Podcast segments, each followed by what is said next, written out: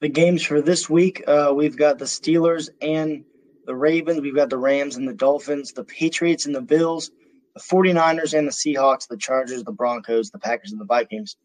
Uh, just had some technical difficulties. Uh, apologies about that. Um, so let's start with the Steelers and the Ravens. Sean, or the over under for this game. Um, we've got let's see, we've got the over under at 46 and a half points. Um, that is about 24 to 24 score would be over. Um, Sean has the Steelers on the over. I also have the Steelers on the over uh, for that game. I think the Steelers are going to take um, the lead in the division, or sorry, keep the lead in the division, as well as um, the lead in the tiebreaker and they're going to score a good amount of points despite Yannick Ngakoue being added to that Ravens pass rush. Um, the Rams and the Dolphins. Um, the Rams and the Dolphins, the over under for that game, uh, we've got at 47 uh, flat. Uh, Sean has the Rams on the under 47. I actually have Rams on the over uh, for that game. I think the Rams are going to score enough points um, even if they do shut down Tua Tagovailoa to um, get that on the over.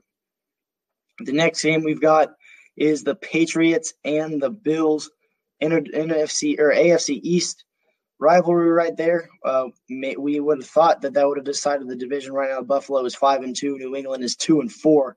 They just got absolutely slapped in the face by San Francisco. And the over under for that game is 44 points. I have the Bills on the under. Sean has the Patriots on the under um, for that game. So interesting there for Sean. Um, the next game 49ers and Seahawks. 49ers, of course, missing Deebo Samuel and uh, Wilson, Jeff Wilson Jr. The over under for that game 54 points. The 5 and 1 Seahawks against the 4 and 3 49ers. Um, Sean's pick in that game is the Seahawks on the over. I'm also going to have the Seahawks on the over. I think they will uh, score a lot of points on that defense, as they have been on every defense so far. And I don't. I think the offense for the Niners are going to take a hit, although I think they're still going to be able to score some points against that porous Seattle defense that is not what we would have thought. Jamal Adams coming back. Oh, it's the Legion of Boom Part Two. It, oh man, that is a weak, weak defense, and especially in terms of points allowed um, for for the Seahawks. Um, the next game we've got um, is the Chargers taking on the Broncos. That is an interesting game for this reason: two, two, and four teams fighting for a wild card spot. Um, with the Raiders having just beat the division leaders, the Chiefs. Both these teams are under pressure. Both these teams have young quarterbacks um, with good talent around them. The over under is 44 and a half for that game. Sean has the Chargers on over on the over 44 and a half. I also have the Chargers on the over. I think the Chargers offense is going to keep going. Um, and I think that the Broncos de- or offense is going to score just enough um, to to save that over underline. Um, I think probably a score of you know um, 31 to 31 to 17 or or something like that is uh, likely, which would lead to an over.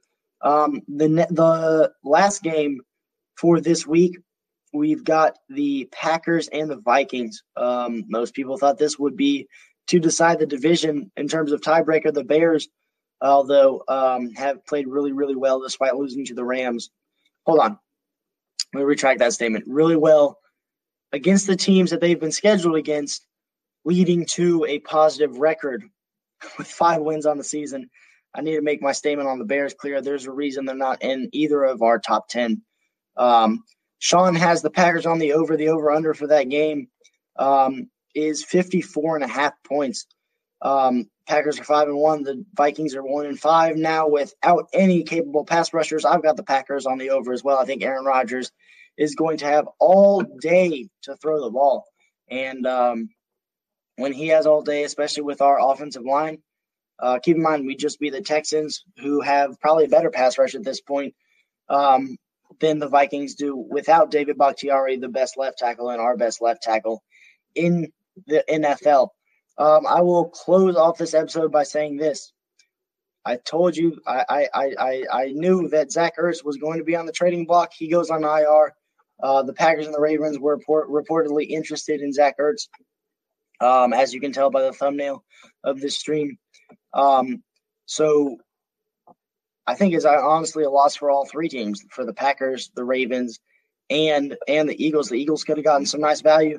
The Packers could use another receiving threat and a reliable tight end. Uh, we have potential in our tight ends, but we don't have that one reliable rock in terms of a, you know a Zach Ertz kind of caliber player. And the Ravens with Mark Andrews, they lost Hayden Hurst, um, but I think that Zach Ertz would be able to fill that role pretty pretty well. Um, thank you all for watching Sports Headlines. We are the most authentic place in sports. Uh, big shout out to Crossover Media at Crossover 365 for powering this episode. Um, and have a great rest of your day, everybody.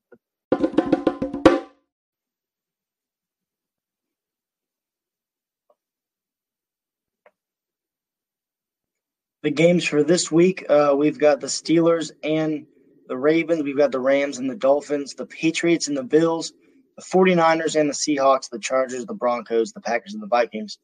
Uh, just had some technical difficulties. Uh, apologies about that. Um, so let's start with the Steelers and the Ravens. Sean, or the over under for this game. Um, we've got, let's see, we've got the over under at 46 and a half points. Um, that is about 24 to 24 score would be over. Um, Sean has the Steelers on the over. I also have the Steelers on the over uh, for that game. I think the Steelers are going to take um, the lead in the division, or sorry, keep the lead in the division, as well as um, the lead in the tiebreaker. And they're going to score a good amount of points despite Yannick Ngakoue being added to that Ravens pass rush. Um, the Rams and the Dolphins. Um, the Rams and the Dolphins, the over under for that game, uh, we've got at 47 uh, flat. Uh, Sean has the Rams on the under 47. I actually have Rams on the over uh, for that game. I think the Rams are going to score enough points, um, even if they do shut down Tua Tagovailoa, to um, get that on the over. The next game we've got is the Patriots and the Bills in NFC or AFC East rivalry right there. Uh, may, we would have thought that that would have decided the division right now. Buffalo is five and two. New England is two and four. They just got absolutely slapped in the face by San Francisco. And the over under for that game is 44 points. I have the Bills on the under. Sean has the Patriots on the under. Um, for that game. So interesting there for Sean. Um, the next game, 49ers and Seahawks. 49ers, of course, missing Deebo Samuel and uh, Wilson, Jeff Wilson Jr. The over under for that game, 54 points. The 5 and 1 Seahawks against the 4 and 3 49ers. Um, Sean's pick in that game is the Seahawks on the over. I'm also going to have the Seahawks on the over. I think they will uh, score a lot of points on that defense, as they have been on every defense so far. And I don't, I think the offense for the Niners are going to take a hit, although I think they're still going to be able to score some points against that porous Seattle defense. That is not what we would have thought. Jamal Adams coming back. Oh, it's the Legion of Boom Part Two. It, oh man, that is a weak, weak defense, and especially in terms of points allowed um, for for the Seahawks. Um, the next game we've got um, is the Chargers taking on the Broncos. That is an interesting game for this reason. Two, two, and four teams fighting for a wild card spot. Um, with the Raiders having just beat the division leaders, the Chiefs. Both these teams are under pressure. Both these teams have young quarterbacks um, with good talent around them. The over under is 44 and a half for that game. Sean has the Chargers on over on the over 44 and a half. I also have the Chargers on the over. I think the Chargers offense is going to keep going. Um, and I think that the Broncos de- or offense is going to score just enough um, to to save that over underline. Um, I think probably a score of you know um, 31 to 31 to 17 or, or something like that is uh, likely, which would lead to an over. Um, the the last game for this week, we've got the Packers and the Vikings. Um, most people thought this would be to decide the division in terms of tiebreaker. The Bears, although um, have played really really well despite losing to the Rams. Hold on, let me retract that statement. Really well against the teams that they've been scheduled against, leading to a positive record with five wins on the season. I need to make my statement on the Bears clear. There's a reason they're not in either of our top 10. Um, Sean has the Packers on the over. The over under for that game um, is 54 and a half points. Um, Packers are five and one. The Vikings are one and five now without any capable pass rushers. I've got the Packers on the over as well. I think Aaron Rodgers is going to have all day to throw the ball. And um, when he has all day, especially with our offensive line, uh, keep in mind we just beat the Texans, who have probably a better pass rush at this point um, than the Vikings do without David Bakhtiari, the best left tackle and our best left tackle in the NFL. Um, I will close off this episode by saying this. I told you I, I, I, I knew that Zach Ertz was going to be on the trading block. He goes on IR. Uh, the Packers and the Ravens were report, reportedly interested in Zach Ertz, um, as you can tell by the thumbnail of this stream. Um, so I think is honestly a loss for all three teams for the Packers, the Ravens, and and the Eagles. The Eagles could have gotten some nice value.